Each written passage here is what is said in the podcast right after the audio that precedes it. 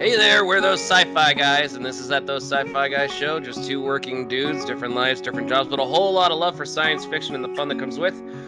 We are your hosts. I am P.S. McKay, coming to you fresh from the Mac CU. Oh, and I'm DT Cavman, and I definitely sound a lot fresher than you do. the COVID tried to get me, man. Tried to get me. As long as you But was- stay out of the hospital, you're still winning this one, man. I know, right? and this is the problem. I got the I got the light version, not the one you got. it's still not gonna be on my rear end.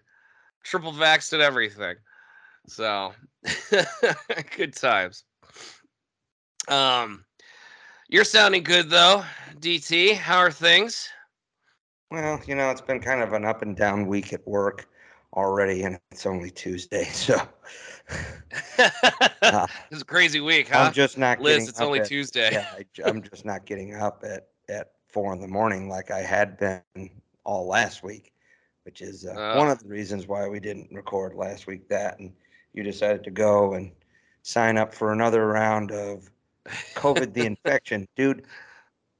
You're supposed to go and get another COVID booster. That's what it is. Not go and get COVID again. You misunderstood what the CDC is putting out. right. They I don't need to get it now. new- put out a new booster to the vaccine not to fight new variants, not go get the new variant. Right. You misunderstood. I sh- I should have written it down. That was my always, always look it up on the CDC. Don't take it straight from uh, Typhoid Joe. Okay. fault. Oh, it's a good point. So you know, sage advice that will be written down next time. Sage Well. advice. Yeah. So, well, in the meantime, I mean, we had a we had a, a Labor Day break and everything. How how was your time, real fast, before we jump into it? Uh, you know, I had a long weekend, and uh, you know, we started off with a family game night, which was kind of neat. Um, Oh, both sister. So we were all here, and then we all went down to uh, the Rhode Island coast. Uh, all Ooh, all seven of favorite us. Yeah, and that was nice. Sunday was, you know, Sunday was was oh, it was you know kind of low key, uh, and then Monday was a torrential. It was downpour all day, but it was the last day at the pool club, so Oh. I took my kid over for the last day. So they had a party, and I mean it was warm. It was in the 80s, so the kids didn't mind jumping in the pool. No, not at all. That's actually I always liked those days. You felt kind of like impervious to the rain, you know. Yeah. and at times just it made the pool feel warmer. mm-hmm. Yeah, that too. Oh, that's nice. That's very nice. Well, I got infected in LA. I'm pretty sure. so Folks, let me go ahead and introduce you to the most obvious statement you'll hear all night. I not gonna tell you with what though. Ooh boy. Um. Yeah, I know. So the missus and I, we spent. It was our anniversary weekend. That's Um, right. Ha- oh, Yeah. Looks like you. you guys had a good anniversary. We did. We did. We got to. We went to the USC Rice game, and uh, that was a refreshing sight. I gotta say. Um, and then, and we got to walk around campus, and we saw where we got a picture where we met originally 22 years or some odd years ago, or I don't remember how long. A long time. And then, um, and then uh, let's see. That was Saturday. Sunday.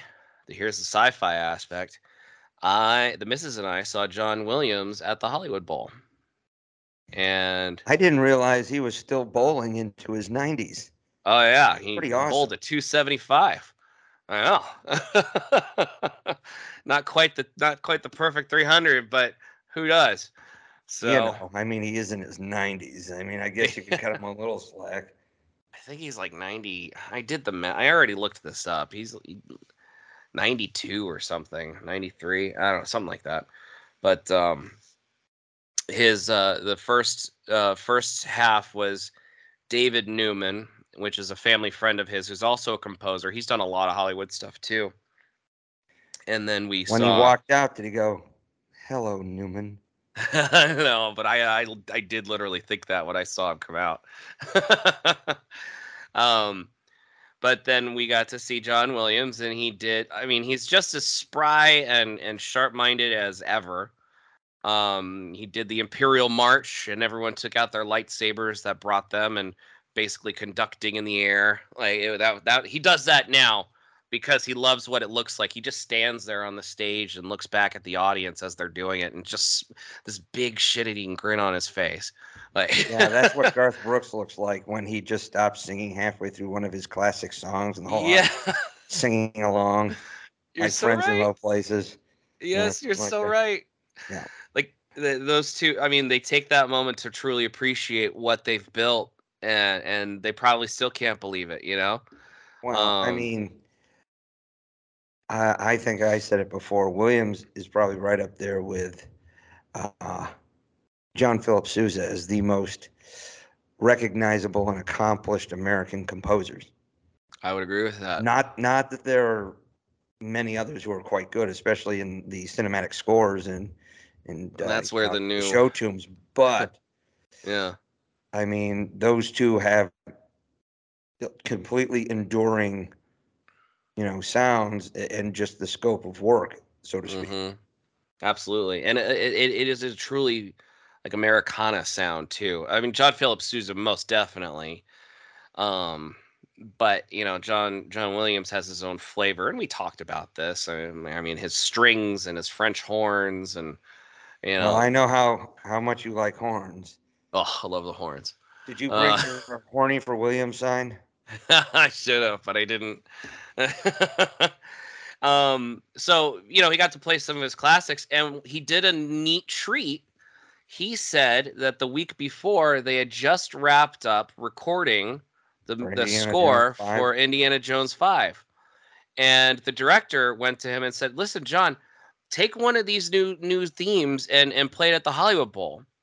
And so he did. He played he played us Helena's uh Helena's theme, who's being uh, Helena is the character being played by Phoe- Phoebe Walker uh Phoebe Grace Waller or Bridge. Yeah, thank you. Phoebe Waller Bridge. And it was very Bridge, pretty. Bridge. Yeah, I think it's just Bridge. Um it was very Sounds like pretty. something that goes across water. Yeah, exactly. Um, but I mean, it was very cool to hear that you got to hear music that has not been published yet. Uh, a John Williams original too, which is neat. They, it's kind of like when you go see one of your favorite artists and they play, let me play you something off my forthcoming album. yeah. Normally, people are, you know, particularly people who've been around a while, and you're like, uh, did I pay for this? I wanted I wanted the hits, please. no, this is different. This was this was exciting because it was um yeah, just you know, something that that I don't know if it's ever been done very much in the past, but I I could be wrong. Um but it was it was a neat little insider um view to Hollywood and and the magic part of Hollywood in the movies, not the ugly business side. You scratch my back, I stab yours, you know? So, but we had a good time. We had a great, uh, a great weekend. So that was my little foray into that. And then I came back and my, my, uh, glands swelled up the next day and, uh, it's been history ever since. Well, that, my friend, is most excellent and epic. yeah. And, and sorry. I In that order, appreciate excellent, your anniversary, epic, John Williams, and sorry. Yeah. Stop Oh, trying my- to copy me, you bastard. I do. I I know. Well, I'm you know, I mean, you gotta. I can't help but copy greatness. So. All right. Well, DT, what brings us in while my corpse is still a little warm? Well, uh, one of the things that you've heard me talk about from time to time throughout our discussions, particularly when it comes to a lot of these sci-fi militaries, is you've heard me mention their uniforms. Some I like, some I don't. some missed opportunities.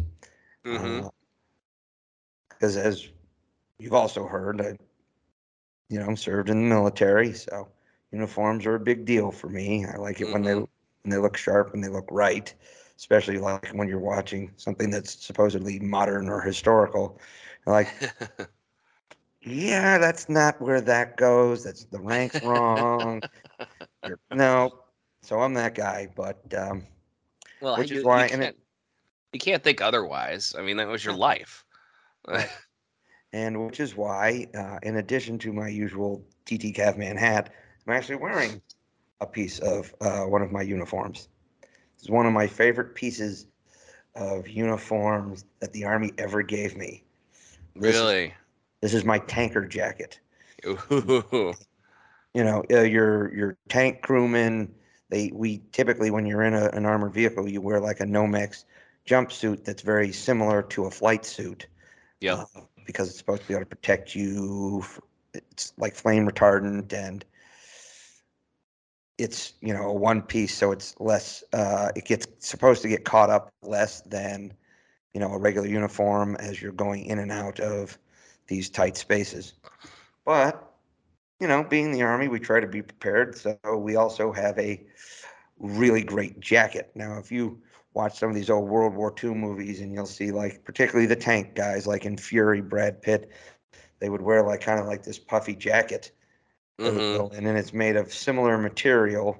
It's a it's a Nomex base, flame retardant, but it's it's for colder weather, and uh, it's so comfortable. It keeps Yeah. you nice and warm.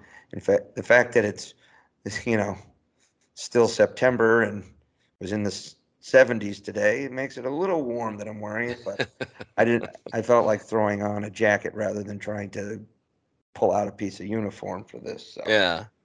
Well, that know, makes sense. It's a it's a sharp looking jacket. I like it. uh, I love this thing. And before I retired, I made sure everything was pretty updated on it. hmm So, Nice. Nice. Well, yep. Including, I like it. uh, including a few patches that actually have been on uniforms for many many years. Huh. So How- yeah, how, where do you, how do you go about that? Do you do you do your own patches, or is there like a patch like? Is there a, a I don't know a, a service that does that in the uh, military? well, you you know you go and you buy your patches at our what we call our clothing and sales, and that's where you go and all of your appropriate uniform items are. And then usually there's a seam there's a seamstress shop or you know there's a you know um, a tailor shop either right there in the building or close by and outside of a military town. There's tons of yeah. dry cleaners for uniforms and a lot of them are tailor shops as well so you go in you just have the things and the ones on base definitely know how to do it. The ones right off base make their money doing it for that. Hmm it's it's a it's a crapshoot if you take something to get sewn in, in non-military town and i trust me. You've you've seen the you've seen the the the horrors sometimes, huh? i've had it happen once or twice recruiting and stuff when we weren't near the, the military bases so occasionally Yeah. you know, I'd have to bring stuff with me when I would go to a military base just to get it done right. Oh my god. But- I love this thing, and uh, I, I will be that guy who will wear this this winter, and I will not feel any shame or no. anything about it because man, is it awesome. You were a major, man. Are a major. You are a major. Sorry, I didn't mean the past tense. My apologies.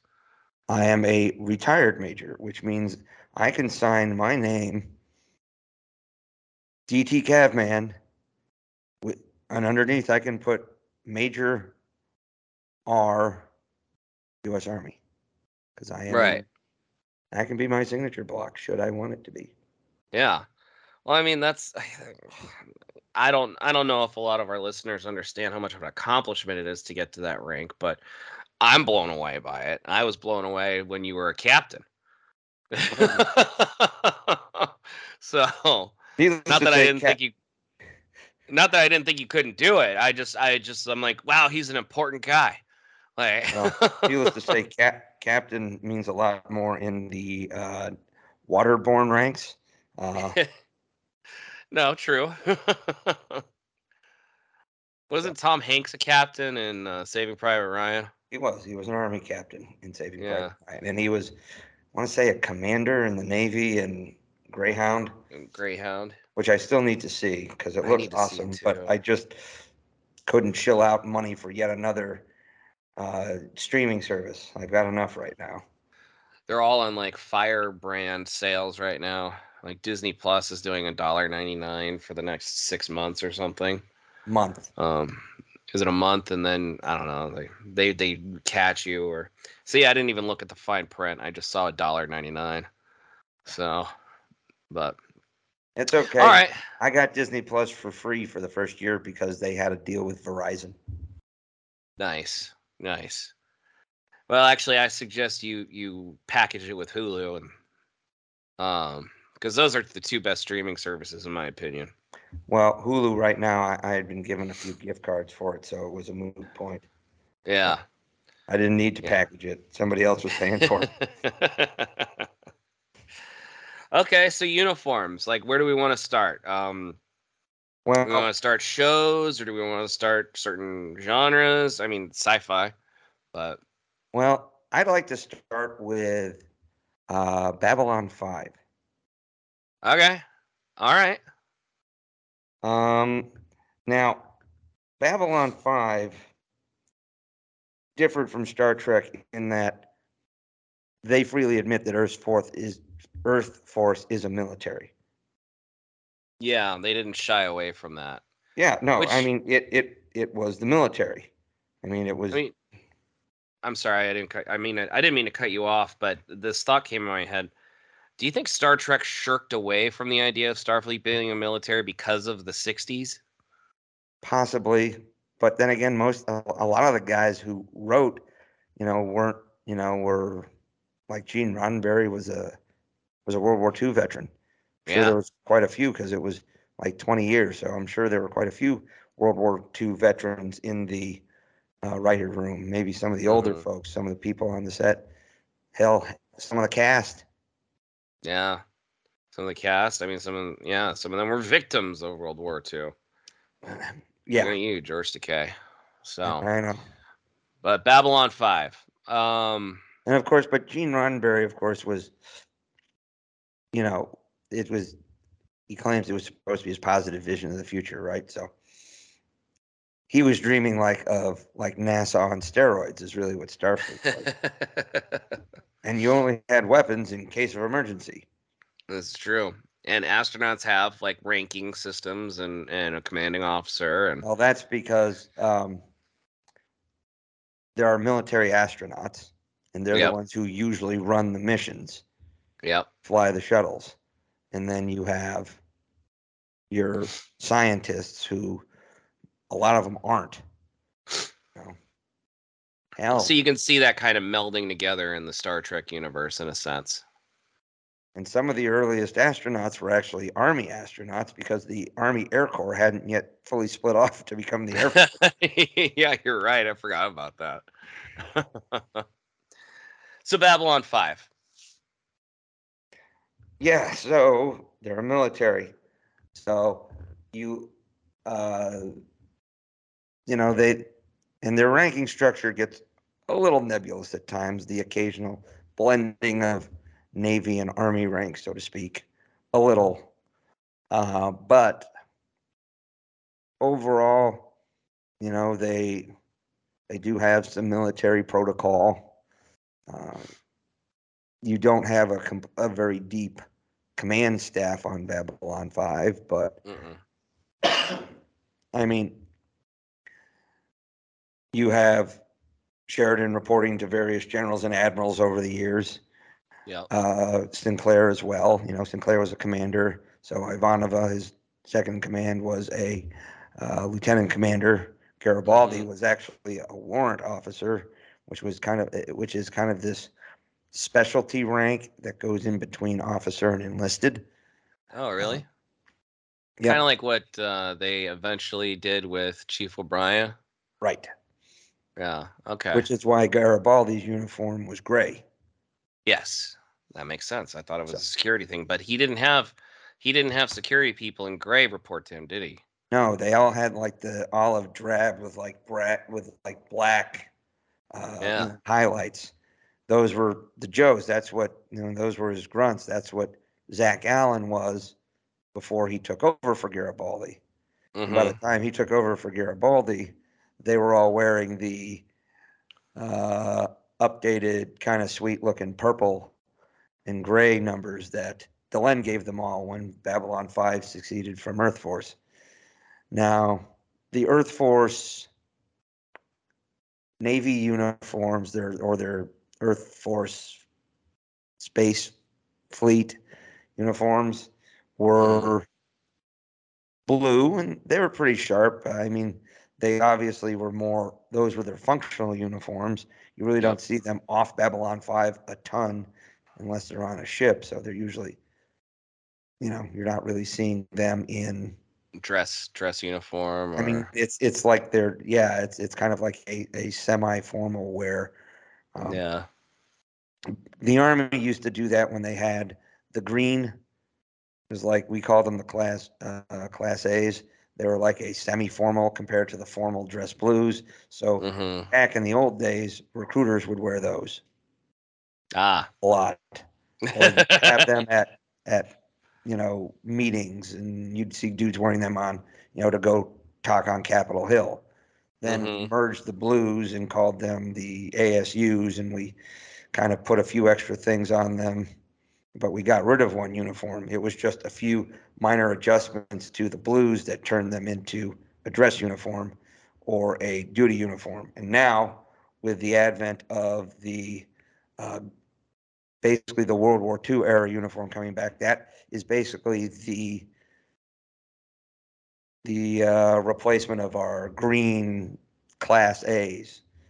So those minute. are the semi-formal ones. You'll see General Milley wearing them on the Hill when he's talking, but I believe dress blues are still that for formal functions. So Okay, so the World War II era were the dress greens. yeah, they're called the they're called pinks and greens is what the nickname is of them. Um, Huh. But anyway, uh, Babylon 5, you know, they, they had that uniform, and then their ground pounders, which you see very rarely, but you see them very prevalently in the excellent second season episode, Gropos, which is what they call their ground pounders, their Yeah. mobile infantry or whatever they want to call them. Basically, it's their Was- ground forces. Was And that the where Garibaldi kind of got into a relationship with one of the female ground pounders? right, and Franklin's dad was the general. Yes, that's right. Franklin's okay. dad was the general, and then they have they were they were so overloaded with uh, twenty thousand soldiers that they were like putting them in people's quarters, and they dumped Yeah. like three dudes in with the uh, two or three dudes in with the with the the pilot, which kind Uh-huh. of led to some. That actually was some pretty good, uh, some pretty good, uh, you know, uh, bonding moments. Uh, you know, I, I love that episode. It's a great episode. Um, It was lot of- good. there was a lot of heart. There's some decent humor, but it was it had a rough ending. It was tough. It had a very tough ending. I, I mean, it was one of those. It was one of those episodes that I saw like six years ago, going, "Wow, this is a lot better than I ever remembered it being. Like, so much more thoughtful, so much more um, realistic in the sense of policy, with lack of resources and people having to double up and triple up and quadruple up. Yeah. because that's what you just got to do. Exactly. And it's not something you see in Star Trek, which is what I was a fan of at the time. oh Um, yeah. Yeah, definitely. So I liked that. And I really liked, I don't know if you want to go any further, you can. Um, I liked the Babylon 5 breakaway uniform, the independent uniforms, more than I liked the Earth Force uniforms. Well, the Earth Force uniforms you could tell were stiffer, right? Mhm. They had the kind of like leather collars And the like, lead leather down side. front. Yeah. Yeah, where, where their epaulets were, you know, their shoulder boards where they would have their rank, it, it, it just struck me as very stiff. Hmm The other uniform was a little more form fitting, but it was also looked like it was a more comfortable uniform. Yeah, it was sleeker. It just it looked it had better it had better lines to it. I felt. Well, the other one looked like it was more of a parade ground kind of dress Yeah. uniform. Now their dress uniforms looked very similar, only they put all their medals and stuff, and then it was actually a, a kind of a blue gray, hmm hmm which you would see Sheridan wear early. They would wear them in the council meeting when the full council would be on there, um, but very rarely after that. Um, and then you know, uh, you had uh, yeah, that was about it as far as uniforms. I mean, like the Centauri had this very British Empire meets Roman Empire kind of Yeah. tails Yeah. With a little bit of helmets, kind of like uh, German Empire from World War One kind of helmets. hmm Um, you know, so it was kind of a, it was a very imperial mix.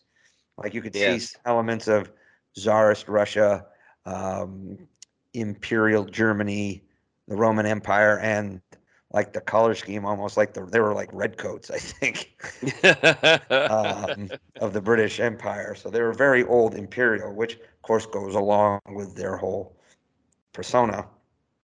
Mhm. But I uh, also, I mean, the Narn, it was hard to tell. I mean, they all kind of wore like the same kind of like puffy, pseudo, like puffy Klingon armor. Yeah, yeah, they did. They did. The Narn always reminded me of the Klingons with their, and you hear the leather crinkle. Oh, yes, they creak a lot of leather. The Minbari were very, well, the Minbari military wore black. Uh, but, you know, the rest of them were like a lot of robes, a lot of robes with the Minbari because, you know, the whole spiritual whatever. But the Ranger uniforms were kind of like a hybrid of the Minbari military. I liked Mhm. them. Uh, they were kind of like, almost like, is that uh, were? Is that what they were called? The Ranger uniforms? Well, the Ranger, they wore, you know, uh, no, no, no, the Rangers, those were the humans, Oh, I'm Minbari, sorry. the, the, the ones who were designed, they were uh, created to fight the shadows.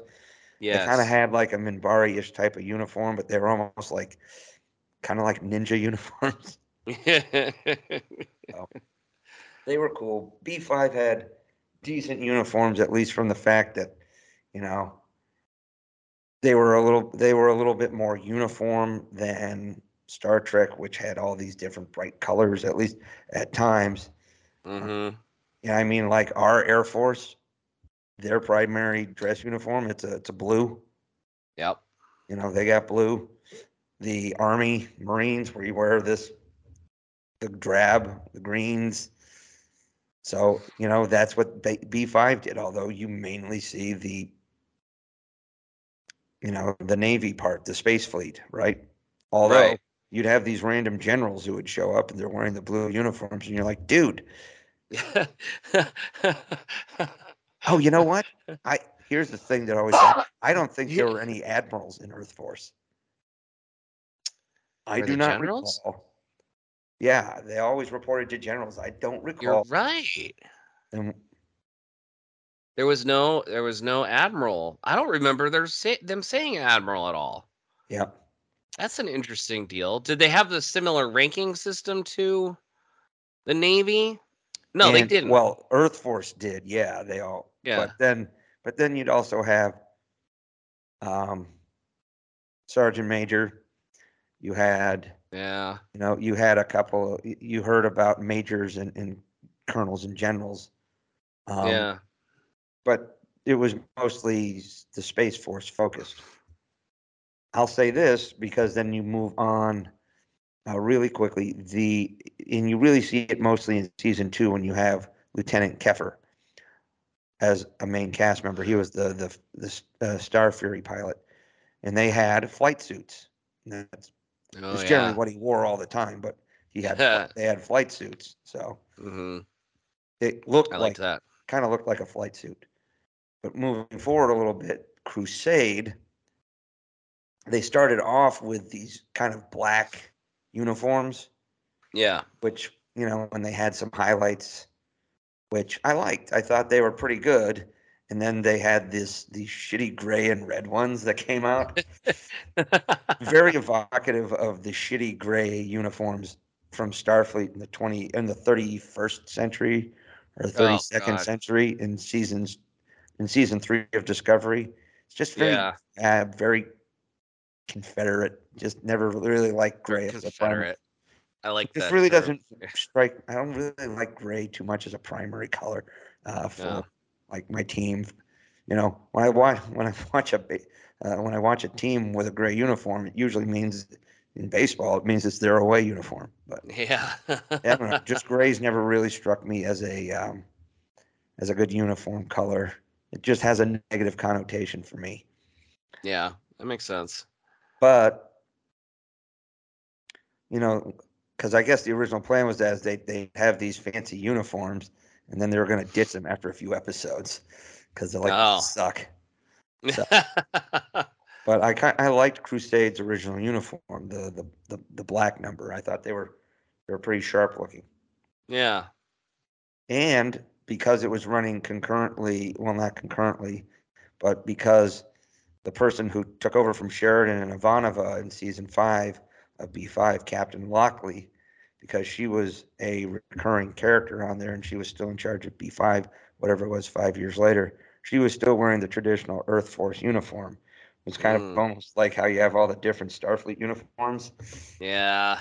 no, that's true. That's interesting. Uh, your insight into Babylon 5 is is very illuminating and I, I appreciate it. Um I still haven't watched it all. Uh, I mean, that's just the the the modern Mac lament, isn't it? I haven't watched it all. Uh, just- Well, it, I will say this on B5. It is a great show. And the uniforms are pretty decent. You know, a little stiff, Mhm. you know. You really don't see them. You know, actually, what they do have is they have combat uniforms. Anytime people are boarding, you'll see Garibaldi leading the security teams with a helmet and like flak vest on. Yeah, yeah, I appreciated that. Yeah, because it's it makes realistic. sense. You're supposed to have some kind of, uh, you know, armor protection when you're in security, especially in a situation like that. Mhm. So, which is why I never understood why modern, I quote unquote, modern Star Trek from the 90s didn't have that same setup with their security detail. They did it in the movies. They did. And we'll get into that later on, but Star Trek has so many that if we bleed into a part two, that that'll be part 2 That'll be it. the whole thing. Yeah. So I want to talk about some other ones. But first, why don't you talk to me? You know, you liked watching Stargate, right? Yeah, that's kind of uh it's kind of a cheat though because remember Stargate was it, it was run by the Air Force. Yeah. And so you had all these all these officers and and, and soldiers, you know, wearing greens and blues, which most of the time when they weren't on duty, when not, well not even when they were on duty, but what I'm saying is when they weren't off planet, like because they would wear their, you know, their not BTUs. What do you call them?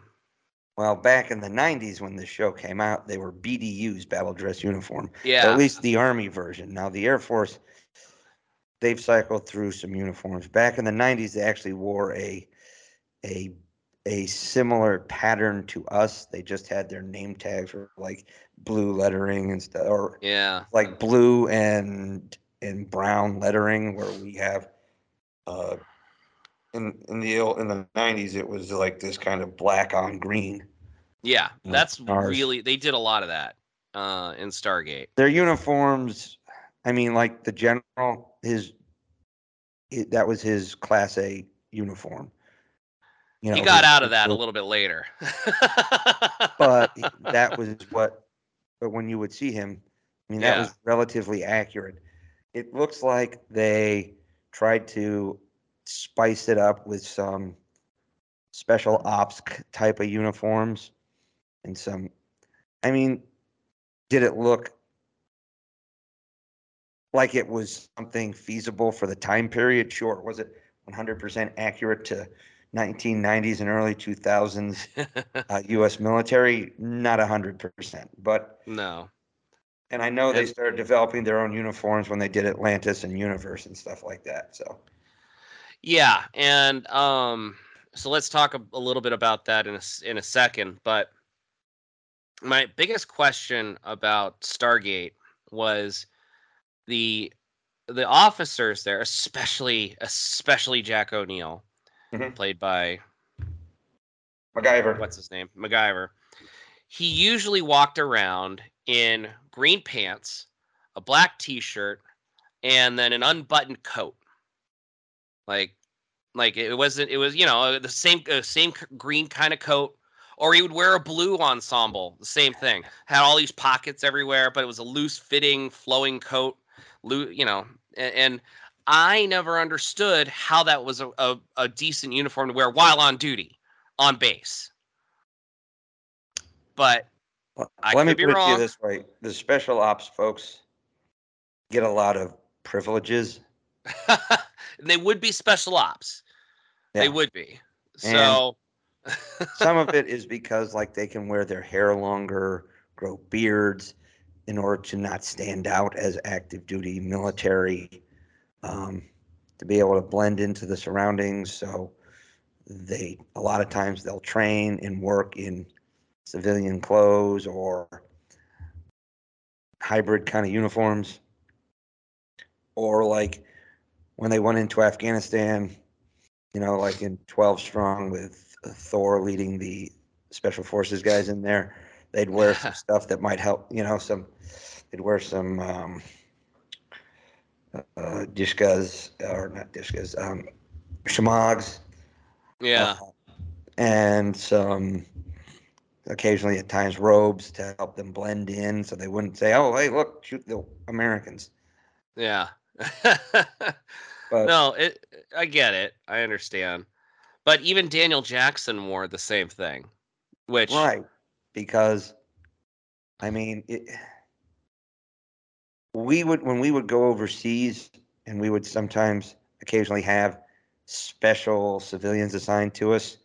uh, uh-huh. they would wear like some form of they might wear a camo some form of camouflage, no rank, right. you know, um just to kind of blend in so they wouldn't stand out.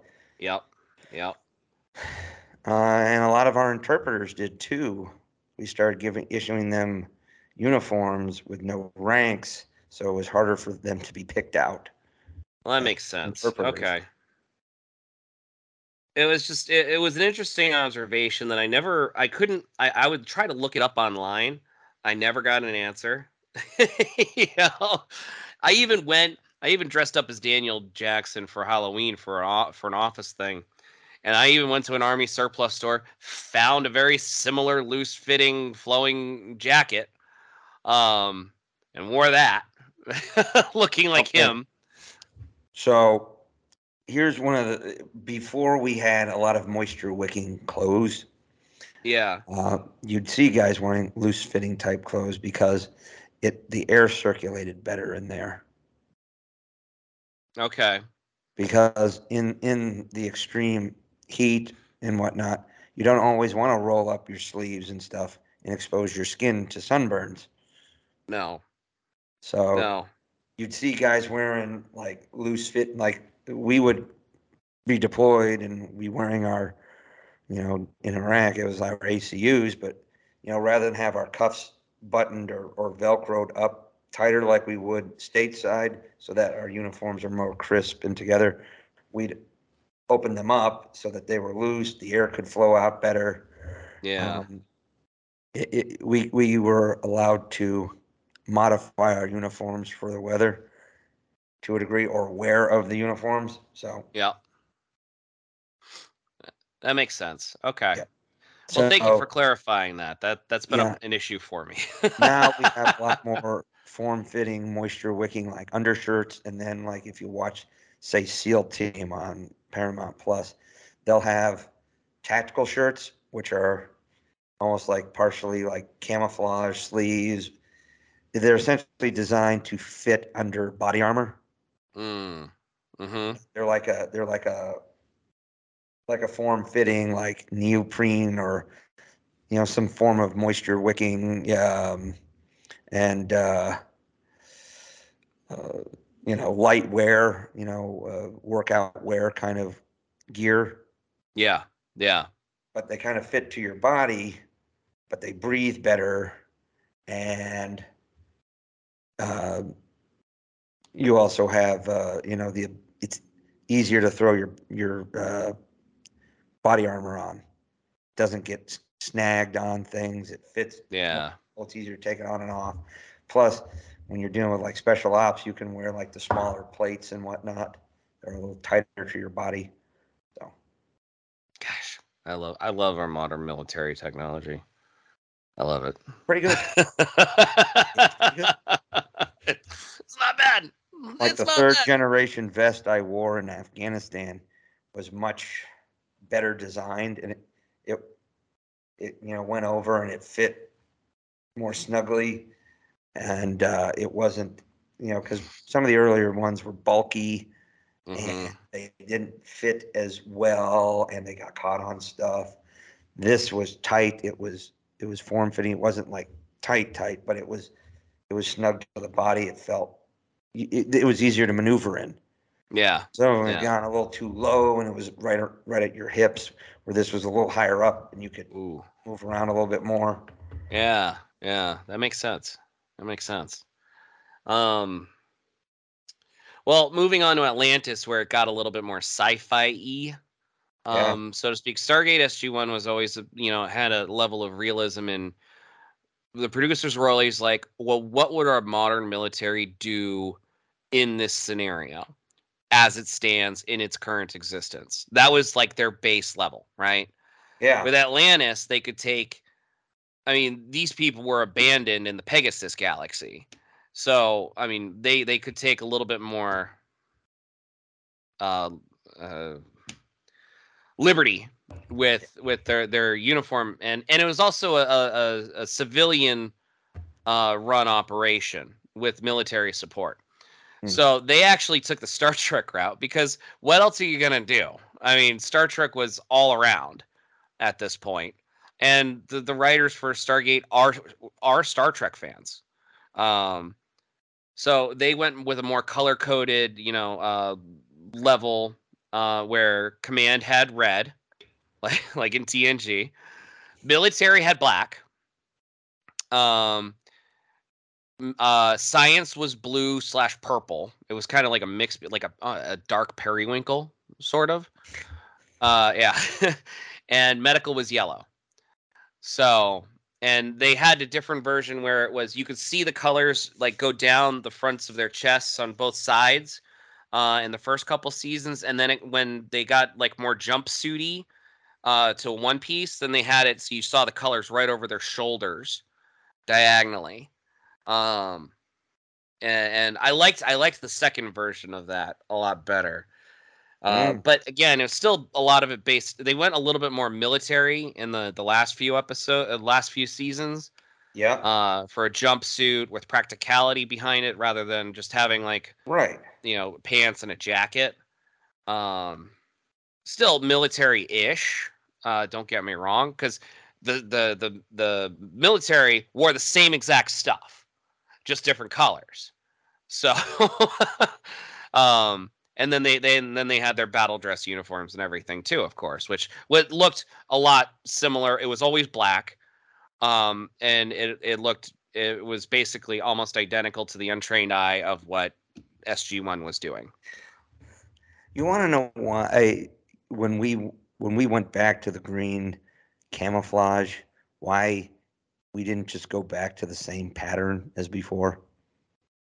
Um, I always thought it was designed by computers, but Well, when we went away from the what we call the battle dress uniform, the woodland camouflage, yeah, yeah, when we went back to it, what we call the OCP now, after the weird gray ACU years, which was just Yeah.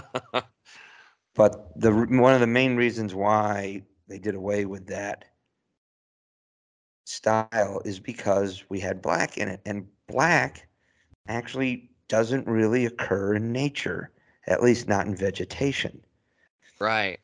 So we stayed towards the greens, the browns, the, the lighter browns, and a little bit of tans in there, which actually help us blend in a little bit better than the camouflage we were using. Now, granted, at night it didn't matter as much, but this was supposed to help us stand uh, blend in a little better during daylight hours. So that's why the black came out. That's why we're not wearing black boots anymore. We're still staying. We're wearing brown boots.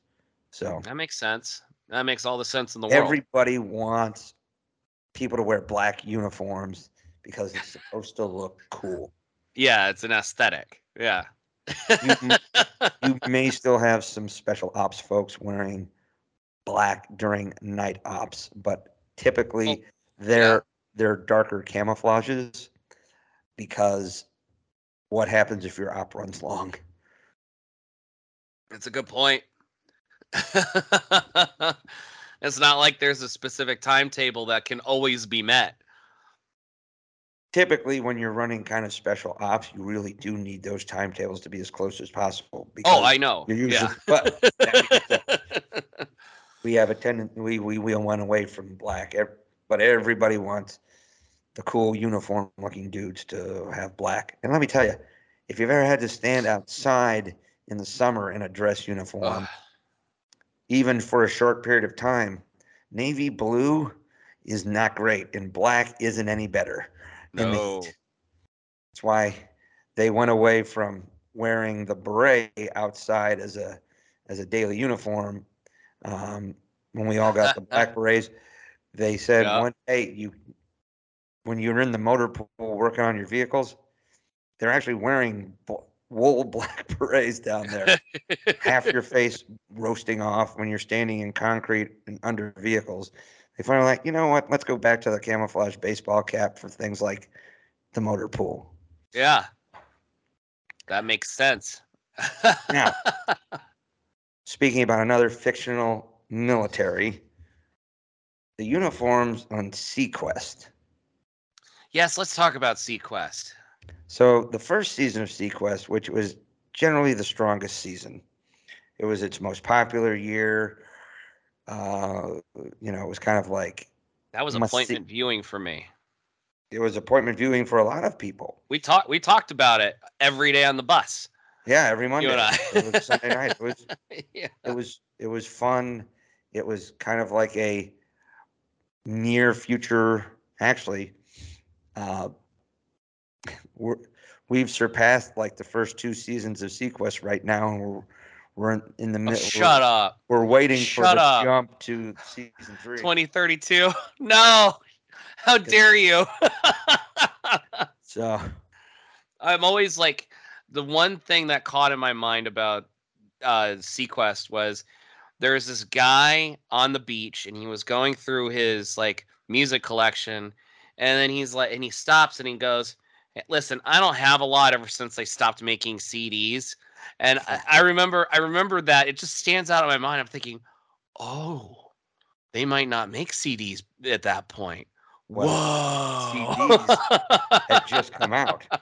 yeah well they were i mean they had they had started to reach a, a pinnacle in in uh, popularity like Right. they started overtaking the the the, the tape Yeah. um But so much like your Stargate people, so SeaQuest was originally it was originally a military vehicle, and then I think it was developed by the the U.S. Navy, and then it was given over to this fictional United Earth Ocean, which is kind of like the underwater UN, yeah and also a very corrupt and terribly run organization oh wait are we talking about the un or no both. Both. Oh, okay. It turned out to be both. okay but but then in uh but then when they bring on Roy Scheider's, Nathan Bridger, you know, and they start outfitting them with a science with science crew and it's like 50-50 or something like that. So all the military wore black jumpsuits. yep And yeah They had undershirts much like Deep Space 9 would have that were like the the command people were white. I think security and engineering was red, and then all like and but then all the scientists wore like a blue jumpsuit. Which, Uh, I'm looking. you're I'm in a going through it right now. Yeah. When you're in a submarine, it's really a moot point. Seth Green was in an episode of SeaQuest. Did you know that? He was, I do remember. Photon bullet. yeah, it was. I think Tim Russ was in that episode. Oh, he might have. Yeah. Um. Gosh, it's all on Peacock right now, free to watch. You know, Like- I had I bought the first season on DVD during my first tour in Iraq, and Oh, I yeah. forgot it was really good. They actually got William Shatner to guest star in an episode, I remember that episode. and then yeah. they had Mark Hamill in season two, I and I wasn't able to watch it because I think X Files switched over to Sundays maybe I don't remember. Um, something. It was something where it was a Sophie's Choice for me. Yeah, Like uh, where you don't have to worry about that nowadays, you know. they brought they brought in a few sci-fi veterans. Kent McCord guest starred, uh, had a recurring role, and he he was in, I think he was in Galactica '80 or something like that. You, you, you got you got some sci-fi people showing up. Um, hmm obviously, Shatner and Hamill were huge gets for SeaQuest. Of course, Scheider was a huge get because he was the dude from Jaws. Yeah, he was he was coming back to take it over. Yeah. So This is- yeah, this is my sea, Jaws. so it was, you know, the first season they they kept those that uniform scheme, and then after they blew up the original SeaQuest and rebuilt it, they came back with a more military uniform that had a lot of straps and like uh, buckles and stuff on them, and everybody wore uh, the uniform. Yeah, yeah. And and that's the same basic uniform they ended up wearing in when they came back in 2032. hmm Um, they did have dress uniforms that that I think were very reminiscent of the U.S. Navy, just like slightly tweaked versions of the U.S. Navy uniforms yes. uh, for the future. They had the peanut butters for like shore duty, and then they had like dress uniforms, which were like sport coats kind of thing. So it was, um. I mean, the U.S. Navy doesn't wear jumpsuits on their submarines, No. but you could see why that might make sense. So you Yeah. could get away with it. Plus, it was also like it wasn't the U.S. Navy. yeah. but they were kind of neat looking uniforms and technically we're in the we're we're in that range right now it that sickens me that you you you made me realize this because they totally missed the COVID plot in SeaQuest. They totally missed it. well i think they skipped like two years between seasons one and two so maybe they had it they might have.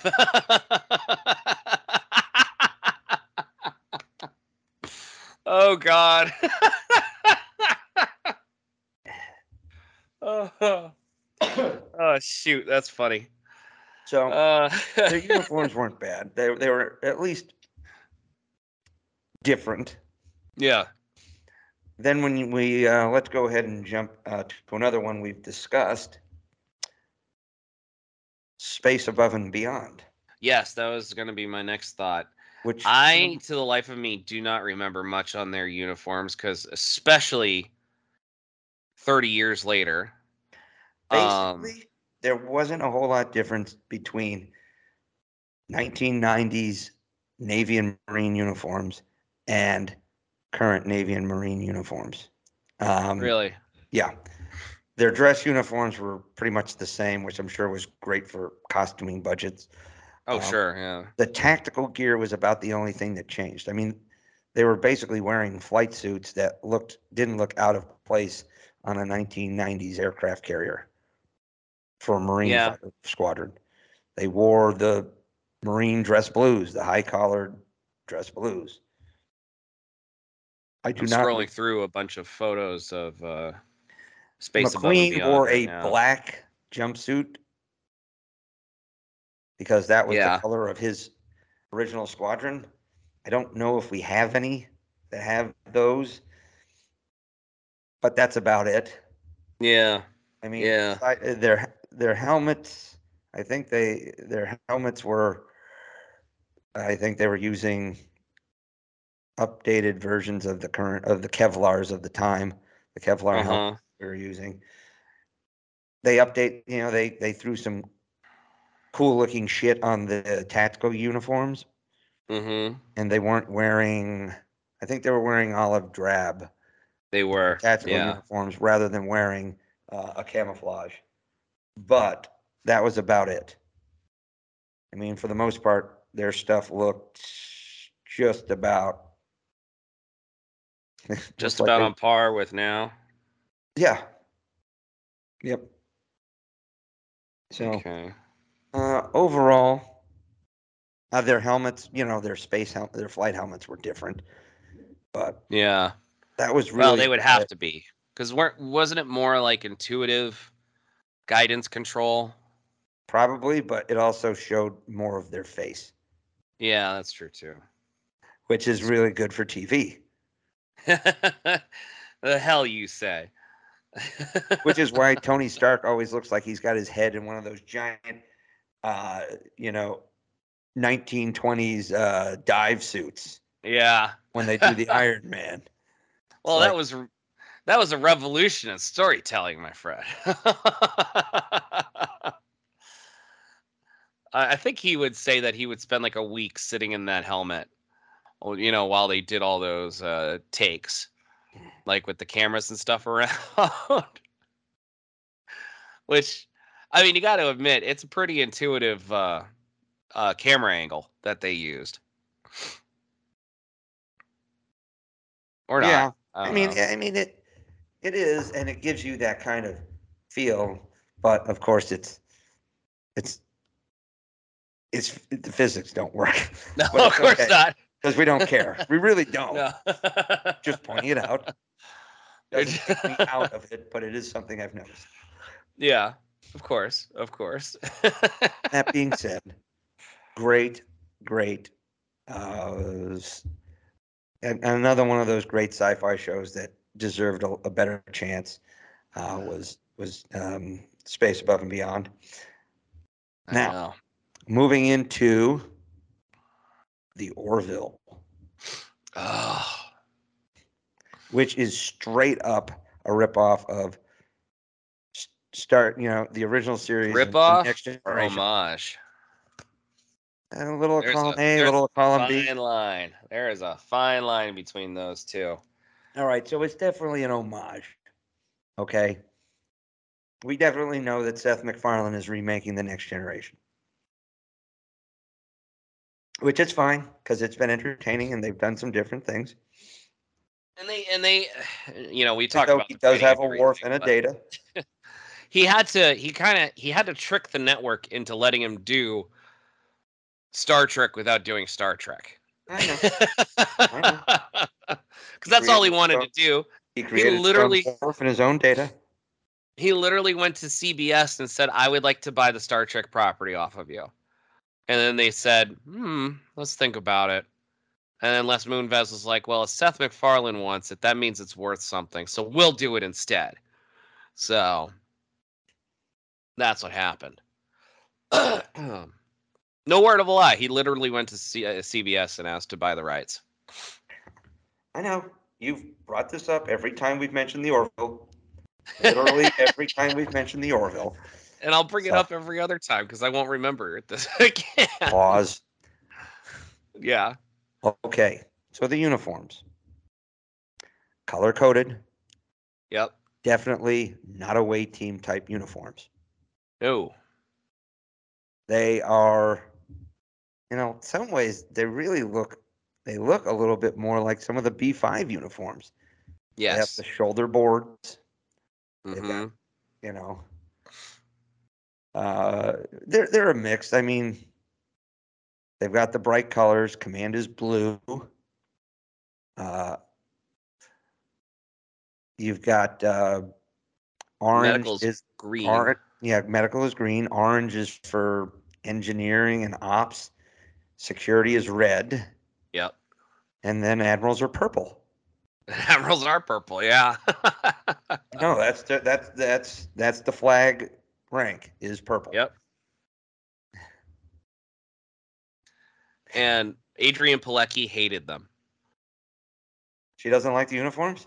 She didn't. They, they were so uncomfortable and hot for They her. must have they must have had to have made an adjustment to them. I uh, they I bet they did for the third season because they had the time to do it, but I don't know. I don't definitely not for the second season. But yeah, she she, was on K Rock being interviewed and pardon me, and she she was like, "Yeah, the uniforms they need a little bit more work." I got you. but I at mean- least they didn't have like a communicator on their chest. No, Um, they look sharp. I'll give them that. They look they look very sci-fi and very official. and we got to see the dress uniforms in in the third season. What were they? White. Yeah, they were white. They had to be white. Of course, they were white. Well, our Navy has dress white, so I mean, why not? yeah, I mean, and, and I'll, I'll say this: you, you got to make sure that the uniform is somewhat comfortable for these people, particularly the ones who have to wear prosthesis. But Oh my god. and I, I'll, I'll give this to the Orville: the cuts on the female are not quite as severe as as some earlier iterations of Star Trek. Yes. They don't look as figure hugging. No, and I, that's what always. That's what. Even as a young, even even as a young pup, me, I would see the the the the female different uniforms versus the males, and I'm like, come on, guys, just you know. I it just I know I knew it was Hollywood, but it just felt horrifically unfair for these actresses to have to deal with it because it Yeah. just it, it most certainly was not a practical cut. Oh no, no, and particularly, and you know, without diving too deep down the rabbit hole on Star Trek, because we'll get to that eventually. But particularly like Seven of Nine and um, and T'Pol, those were extremely snug. Paul, that was in this century. I know. Um, Deanna Troi's definitely looked like they could be comfortable because they they were form fitting, but they looked like they moved. yeah, they were they were light and airy and, and Seven, seven into Paul's early stuff were they had cages. They wore cages to, to structure the the the, the, the cat suits. oh I know it's it's unfair, It Um, was. and we'll and we'll have another episode I'm sure where we'll talk about the problems with females um, in sci-fi. But that is not this episode. This is the uniform episode, and I tell you, my friend, the Orville, very bright and colorful. hmm which it's fine. They do not have a tactical uniform, No. which is very much like the next generation. Yes. And I get it, but it's stupid. they did. They finally showed us the tactical uniform, and it was this season. oh, and the battle for um. Well, Kelly and Uh, Bortus also wore them when they went under when they went to rescue Topa, Yep. Yeah. and but it was very similar to the Discovery era uniform, just like a vest. I think they Yeah. just went over the uniform. I have to look this up now. But um it wasn't it wasn't anything that made you think that they were wearing a completely different uniform. it basically looked like they were wearing a tactical vest over it. So there was it was kind of like Discovery. They wore a tactical vest over the usual uniform. Yes. This- Meh. I tell you one thing, I wouldn't want to wear a, a tactical vest over my Class A's.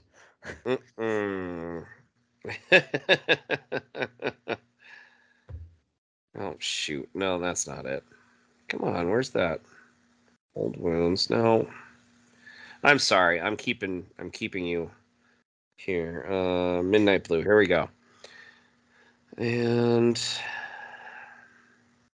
I have no idea when I'm actually going to come across said. Nope, it won't. Never mind. no screenshots of it. So It happens, my friend. It happens. I, I I trust you. I just wanted to see it. Um, And they really haven't shown any variations of the uniform. The uniform basically looks the same from episode one to episode whatever, 35 or whatever, or, or 40 Yeah. or whatever the last episode was. It's like 33 episodes or something. But it basically looks the same, doesn't it? Yes, yes, it does. And I'll, I- I'll say this for the Orville, at least it's consistent with that because oh my god! many shows uniform changes almost every year. if you're modern Star Trek, it is every year. In fact, halfway through the year, you change the uniform. Looks like Strange New Worlds is going to break that streak. We can only hope. We can only hope. Did we wanna? I mean, we're we're coming up on like 70 minutes now. Well, it's a little over 60. Um, do we want to d- dip our toe into some Star Trek, or did we want to find Not one more non-Star Trek? I got one more non Star Trek. And we'll it's a we'll go into part two. I think we'll go into part two for Star Trek. Well, I mean, let's name off some of the sci fi shows that we've discussed, right? Orville, B5. B5. No, no, in, Oh, in general, right? yeah. Space Above and Beyond. These are all episodes, these are all shows that we've done. Episodes at Stargate. Yeah. Okay. You know what we you know the biggies. There's two biggies. Hmm. Star Trek and Star Wars. Oh yes. Yes, yes, yes, yes, yes, yes. I think we'll need to st- jump into Star Wars. We may not finish Star Wars today, but we need to jump into it. I love the Empire uniforms. I love them. I love Again, them so much. Gray's not my jam. No, but their cut is so great. It's very severe, it is severe. which And goes I like- along with the feel of the Empire being severe. Well, because they yeah, they are severe. Yes, I mean, yeah, that's that aesthetic choice is is done on purpose to make them look more evil and everything. Um I always felt that those uniforms looked just so professional too, even though yeah, everything we saw was a lack of professionalism in military accord. well, you mean uh, Imperial officers being randomly choked in the middle of a Yeah. in the middle of a conference? I've never Yeah. identified with a with a person more as an adult is watching Darth Vader finally lose his shit and co- choke a coworker during a meeting. like you, you- i.e., you were sitting there going, oh, "I'm glad that's not me," or "Man, I wish I had the force choke ability to do this to you." Oh, today I had a meeting where I wanted to go and choke the presenter. oh Complete and utter fuck douche. Oh no. Yeah. I hate those Smug, smarmy, superior, Billy Ray Cyrus looking motherfucker. Oh no. Yeah. 1993 Achy Breaky Heart Billy Ray Cyrus. Oh yeah. Smug, not a Oh. good look on a guy who looks like he does meth. Oh boy. Yeah. So it was not a great. That, yeah. Kind of wished I was Lord Vader in that one. Yeah. Yeah. No, that's true. But you're So- right. The Imperial uniforms, their penis caps weren't particularly good look. No, they were not. I would agree with that. Ah. you gotta, you gotta, you gotta stunt them somewhere, right? Yeah. so in that's some ways, point. it was very evocative of the French kepi, which we also kind of started wearing a bit during the Civil War. The officers Yeah. would wear more of a, a, a kepi like the French.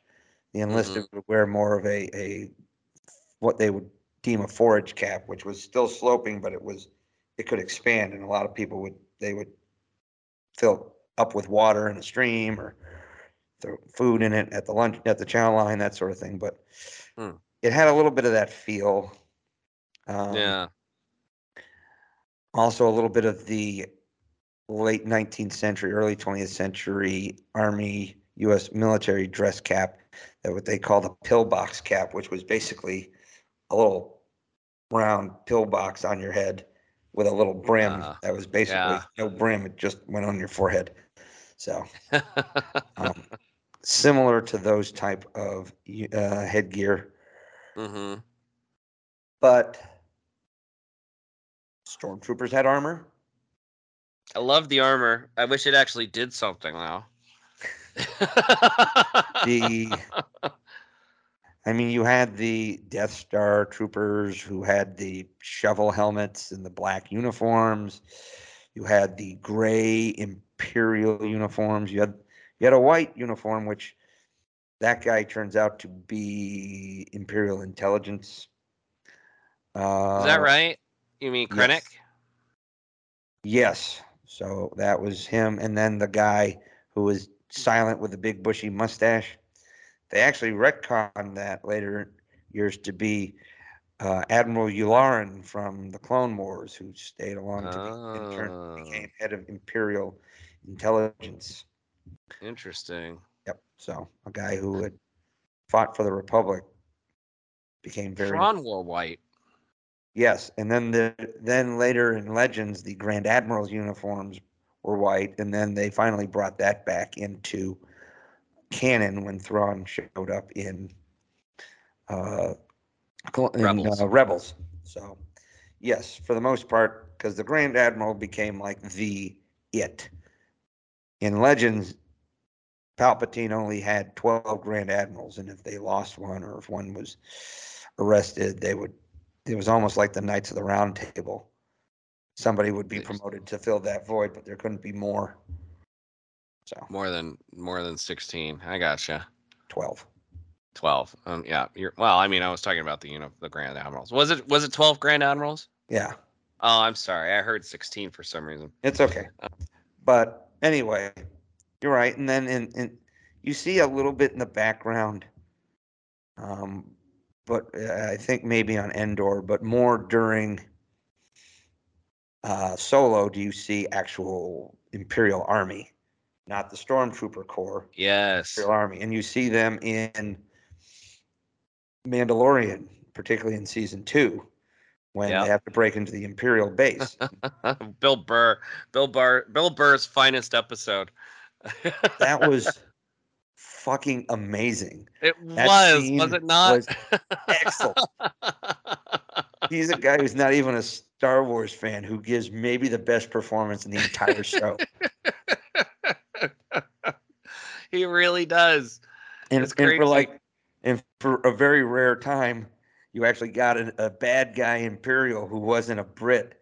He was like, I don't know. He's he's he's from Boston. He's from Southie. no, no, no, no, not not not Bill Burr, the guy he was Oh. facing off with. He was like some Southern fried dill hole. Oh yeah. I have to rewatch that episode. That was such a good episode. Not saying that there's anything wrong with the South, folks. It's just had this smarmy attitude with this. No, the character Southern just well drawl. done. so it was, uh,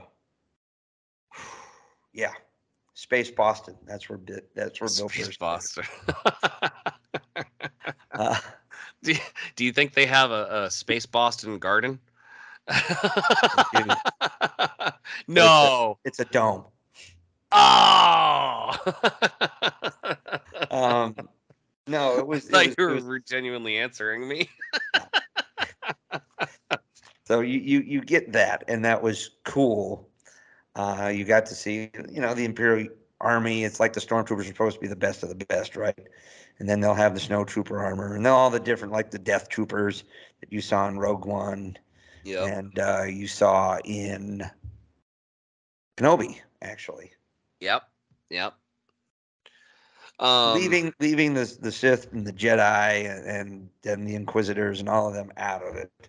The actual uniforms were were not bad. Um, the clone troopers, I think they had the best uniform.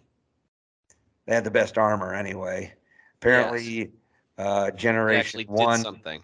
Generation One clone armor was supposed was supposedly much better than what the stormtroopers wore, and and Rex, even during the later generations of clone armor, he kept a lot of his original Gen One clone armor, and his uniform actually becomes a bit of a hybrid by the end of Clone Wars, and he's still wearing it when he's in Rebels because he's like, yeah, this shit's better. He, he's like, yeah, it's like this is better than Imperial uniform. And then he's mocking him. He's like, I hope you bring a better breed of soldier than those stormtroopers. When he's mouthing off to the Empire. Oh, yeah. Good old Rex. oh yeah, Rex was the man. Uh, so, and one of the things I loved about the clones, and is that each unit started, you know, they all started off shiny white uniforms, right? yes. Then they later started doing color schemes to denote different units, much like we started. The U.S. military eh, really started doing badges during the Civil War, where they started putting little icons on their on their caps Mm-hmm. to note which big unit they were from, and then they did like red, white, and blue for first or second, first, second, third division. So you could go, oh, that guy's got a clover leaf. He's from the uh, red clover leaf. He's from the first division of the uh, second corps. You know, and so Yeah. at least you could do a little identification about it. um, which, of course, they were the four forerunners of our our unit patches, which we wear on our uniforms to this day. But that's what the clones started doing, and it was, and you start watching, and they kind of almost get a little World War II Vietnamese with some of the little markers they'll have, like little, yeah. little like cut marks on them, where like they killed a whole bunch of, you know, clankers or as they call them, but they started to individualize a little. It's why they all had different hair color er, and haircuts and stuff like that. Is, is there was very few ways they could differentiate themselves from each other. Mm-hmm. So But each clone had their own personality. You got to admire that they went for that. I know, which was, and there were some great episodes revolving around that. Mm-hmm. You know, you got a couple of scenes where they're admitting they, they think that they're expendable and nobody, nobody, uh, you know, why should anybody care? And like you have a couple of Jedi like Yoda and Plo Koon and whatnot who are like, no, you guys matter to me. And so fostering their individuality. And so they all have different unit schemes. And then the commanders have like the, the different pauldrons and the skirts and, you know, stuff to denote rank and, and position. The ARC troopers had different gear than they had the Republic commandos, which looked like uh, kind of like Metroid. yeah. but they they you know like uh rex and was serving with anakin that was the 501st and they had the blue like the, the kind of the navy bluish color scheme and obi-wan's was like the 212th and they had like this yellowy uh, like this dark yellow almost an orange color mm-hmm. And you know, and then you have like Plo Koon's guys, the Wolf Pack. They were like gray, and some people had like Mace Windu's dudes had like purple or something like that. There's people had different colors, so you could pick them out. Right. And then, Right. then the Empire started to phase that out. You'll see that, uh, you know, when they, which is kind of fascinating. You know what? You know what I found um, jarring What? in uh, Revenge of the Sith was during the whole Clone War saga. Like, so Attack of the Clones, and I'm just talking about the movies. We're not talking about the Clone Wars TV show. But you got Attack of the Clones, and then you had Revenge of the Sith, and they were in the Yep. thick of it with the Clone Wars then. You never saw the naval uniforms until the very end once the Empire kind of came into fruition, which technically didn't yet, but Mhm. you know, the, the Palpatine was firmly in power now, and then suddenly you saw you saw all these people wearing the these Empire, you know, military uniforms. I'm like, where the hell did that come from? Well, you it was so jarring. but if you watch the Clone Wars, that was They're based- wearing. Well, you know, you mentioned uh, the Republic uh, Navy. You're right. We don't see it during the movies, but if you watch the Clone Wars, the Republic Navy basically wears like a lighter version of the uh, what would eventually become the Imperial Navy uniforms. Like Oh, you know how the you know how the Imperial Navy was kind of a a grayish green. yeah. Yeah. Uh, Clone Wars makes it look, I think, a little more gray, just like a straight gray. Okay. And you'd see like Admiral Admiral Yularen, who's the guy who's always command of the the starships. Uh, that um, Is he the one that's always uh that's always doing the voiceovers in the beginning? it's the same voice, but yeah, Yeah. yeah, that that's that's it. But the Imperial uh, or the Republic Navy, that's the uniforms. It's pretty much the same thing. They just don't wear the penis hats. And uh, and you'll see Your a handful. term.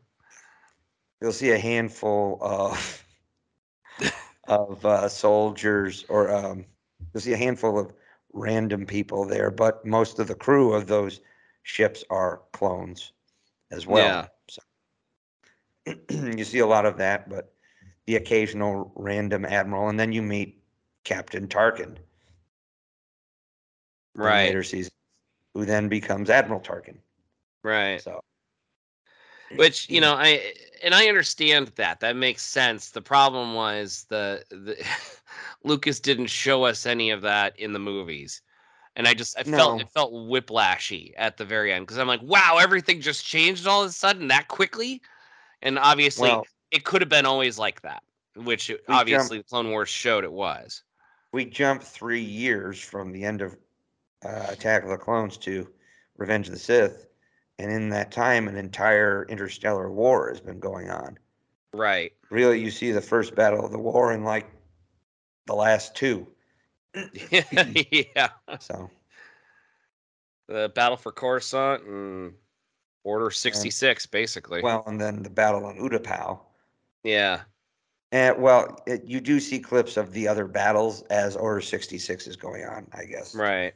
probably more accurate to say, but um, yeah. So that's kind of what's going on there.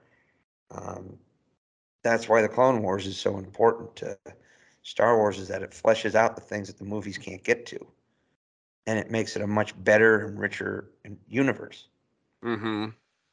Well, I do appreciate that extra knowledge, you know. Exactly. Um, You you get all these various uniforms, which you know at least now would I wear all white you you know body armor to a battlefield? No, I would probably. Ha- when, what you do see on Kashyyyk is a uniform that's kind of mottled greenish. yes. The guys who, have, who try to sneak up and kill Yoda, the clones Yeah. there are all wearing some mottled camouflage, which is funny because on no other planet do they do that with their no. they're not wearing bright neons when they're on ET's planet, which isn't ET's planet, Right. but it is.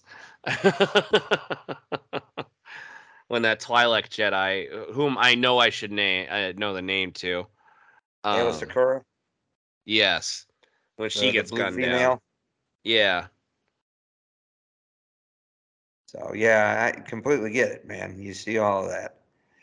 Um, it's funny, makes me laugh, but uh, you know, then you move into the Rebel Alliance, which by the time of Rebels and Rogue One, they've kind of developed this kind of brownish uniform code. You know, it's like they got like the tan kind of base, and then they have like brown, hi- brown and gray highlights. Yeah. Yeah.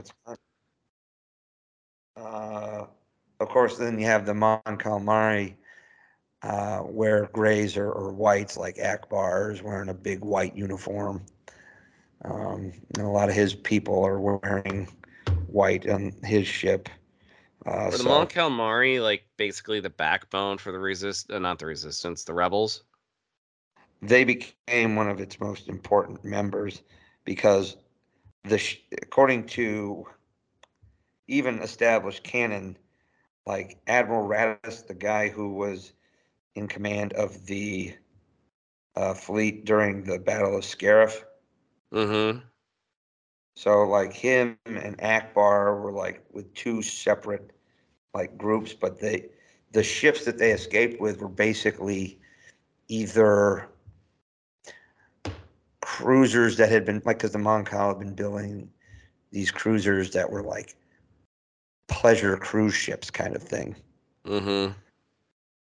and or and some of them were actually parts of their cities which had Yeah. the ability to escape so like they when these guys broke free from Mon Calamari which had been oppressed by the empire like many others they brought these ships with them so Right. these Right. big what were supposed to be like luxury liners eventually Cruise became ships. Yeah. very stout cruisers for the uh, Rebel Alliance. It became basically their frontline capital ships. That's an So- interesting, uh, interesting conversion. Yep. Is that touched upon in in um Clone Wars Canon? in canon, or is it is it just the books or? I think it's the official comic books and some of the the source documents that have come out since Disney bought things.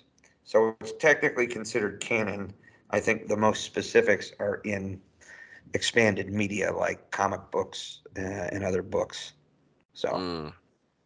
Interesting. But Admiral Ackbar actually served as captain of the Royal Guard of Mon Calamari during the Mon Calamari Civil War and the Clone Wars. So he was actually he had a couple of episodes during the uh, during the Clone Wars. Did they have the same voice or did they have a mimic? I think it was a mimic. Yeah. Well, I mean, because the guy who did Mon Calamari's voice, or I'm sorry, Admiral Ackbar's voice, my apologies, in um, Last Jedi, he sounded a bit frail. Well, he died, I think. He was, yes, he had died prior to the movie um, opening, By the way, he, and with that, Ackbar had a shitty death scene. he had no death scene. Exactly. Yeah. which was a fucking crime. Yet another crime, another crime against, you know, against uh, well-established characters uh, during the, uh, you know, during the sequel trilogy. Uh, No, apparently, in the comic book version of the Last Jedi, Ackbar gets a final word where he, where they see the the fighter streaking towards the bridge, and he just looks around and he goes, "It's been an honor serving with you," and then they Oh, get. well, I wonder if they had that in the original cut and they took it out. oh, that would have. Then that's a shitty cut. Yeah. Yeah. Well, They that's that's Rian Johnson for you. And, and, and was not a huge character, but he was a character that had some some fans. yeah, he, I mean he he's lore. Uh, I mean, it's a trap. Uh, come on now. Yeah, oh, yeah. so I like how the Cal- calamari uniforms look like giant like bibs that are kind of like ponchos almost. I think it was just to be able to get them up, you know, around the bulbous Yeah. heads. I Um, always felt they looked like uh, alien uh, astronaut uniforms. yeah, which is kind of goes along with it. It's kind of neat. Yeah. Um, I I actually kind of like the camouflage uniform for the Endor infiltration team. No, that was good. Um, They have the the, the ponchos, which is a, another thing that they. It's why snipers will dress in those ghillie suits. yeah. and that's why they'll have you like you know put things in your uniform when you're hiding in the shr- brush to break up the outline of a human body. And that's what Mhm. those ponchos that they wore kind of did, the tactical camouflage ponchos. To be honest with you, I didn't hate the helmets either. No, helmets were great. I loved those helmets. They weren't great. They were good. They were better looking. They they were fairly serviceable. I think, you know, since they're so wide that Mm-hmm. you know, unless you had something come up underneath that, if you fell back, it would protect your dome. But you know, uh, they were pretty good tactical units, uh, uniforms. And again, another retcon is that there's, you know, there uh, people have been trying to retcon that the the old guy on Han Solo's assault team is actually Rex, Yeah. I think which they've hinted at. Filoni has hinted at it because In the uh, he didn't finale actually of Rebels, they it. said Rex fought at the Battle of Endor. Ah, yeah. So, Okay. And Rex actually started uh, towards the end. I think he ended up starting to wear the Rebel Alliance like browns and green, grays uniform. Probably because he didn't want to get shot. Wearing the enemy uniform or a variant of that. You know what I mean? I I was thinking about that. I could I could you can admire you can admire that Mark One uniform all you want or the Mark One um armor, but if it's gonna get you shot, like Well, doesn't Rex- matter how Rex- strong. Rex had modified it. Uh, Yeah. But yeah, you know, I mean, it was cool. Uh, I liked the fact that, you know, they had they had their own winter weather uniforms, they had their own camouflage uniforms. Actually, Mhm. fairly well armed and equipped resistance cell, to be honest with you.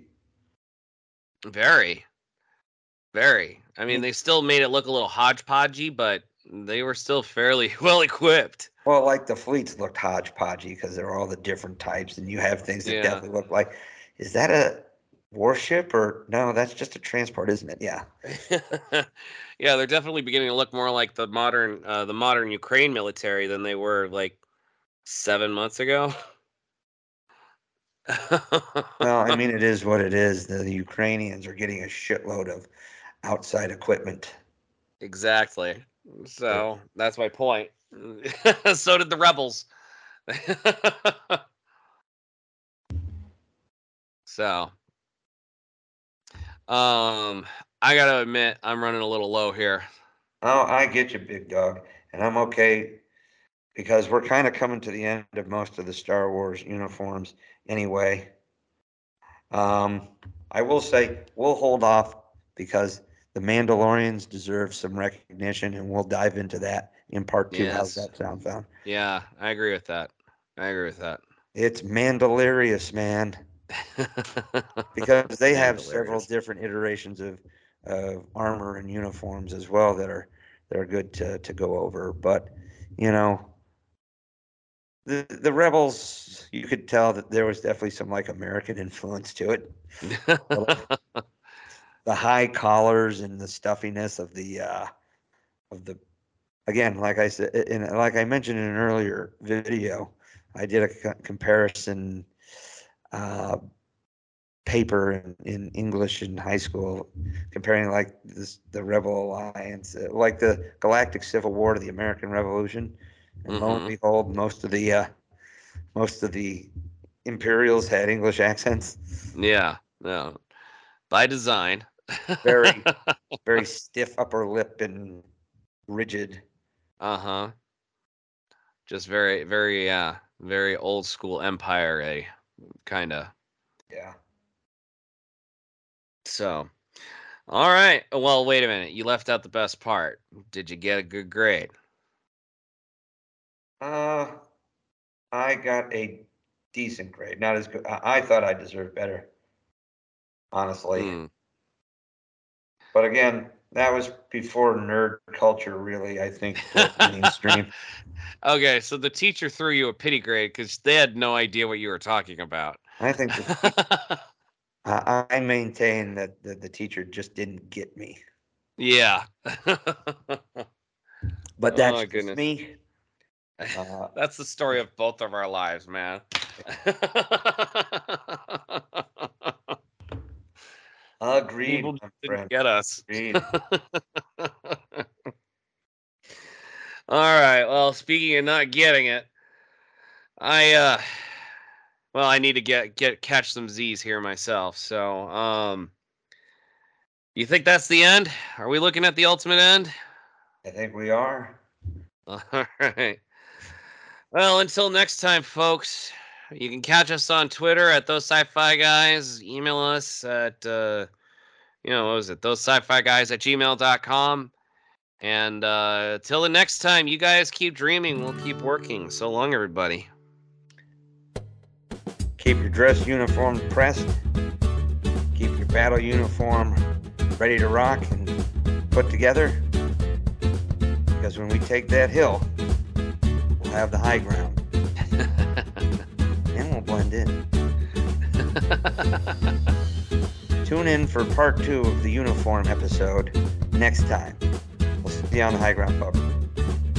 Later, everybody.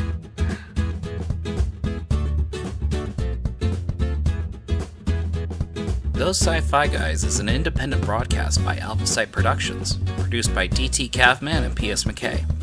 Music courtesy of Kevin MacLeod at Incompetech.com. For more information on upcoming episodes, follow PS McKay on Twitter at PS McKay, or go to thosesci-fi guys.com for past episode information.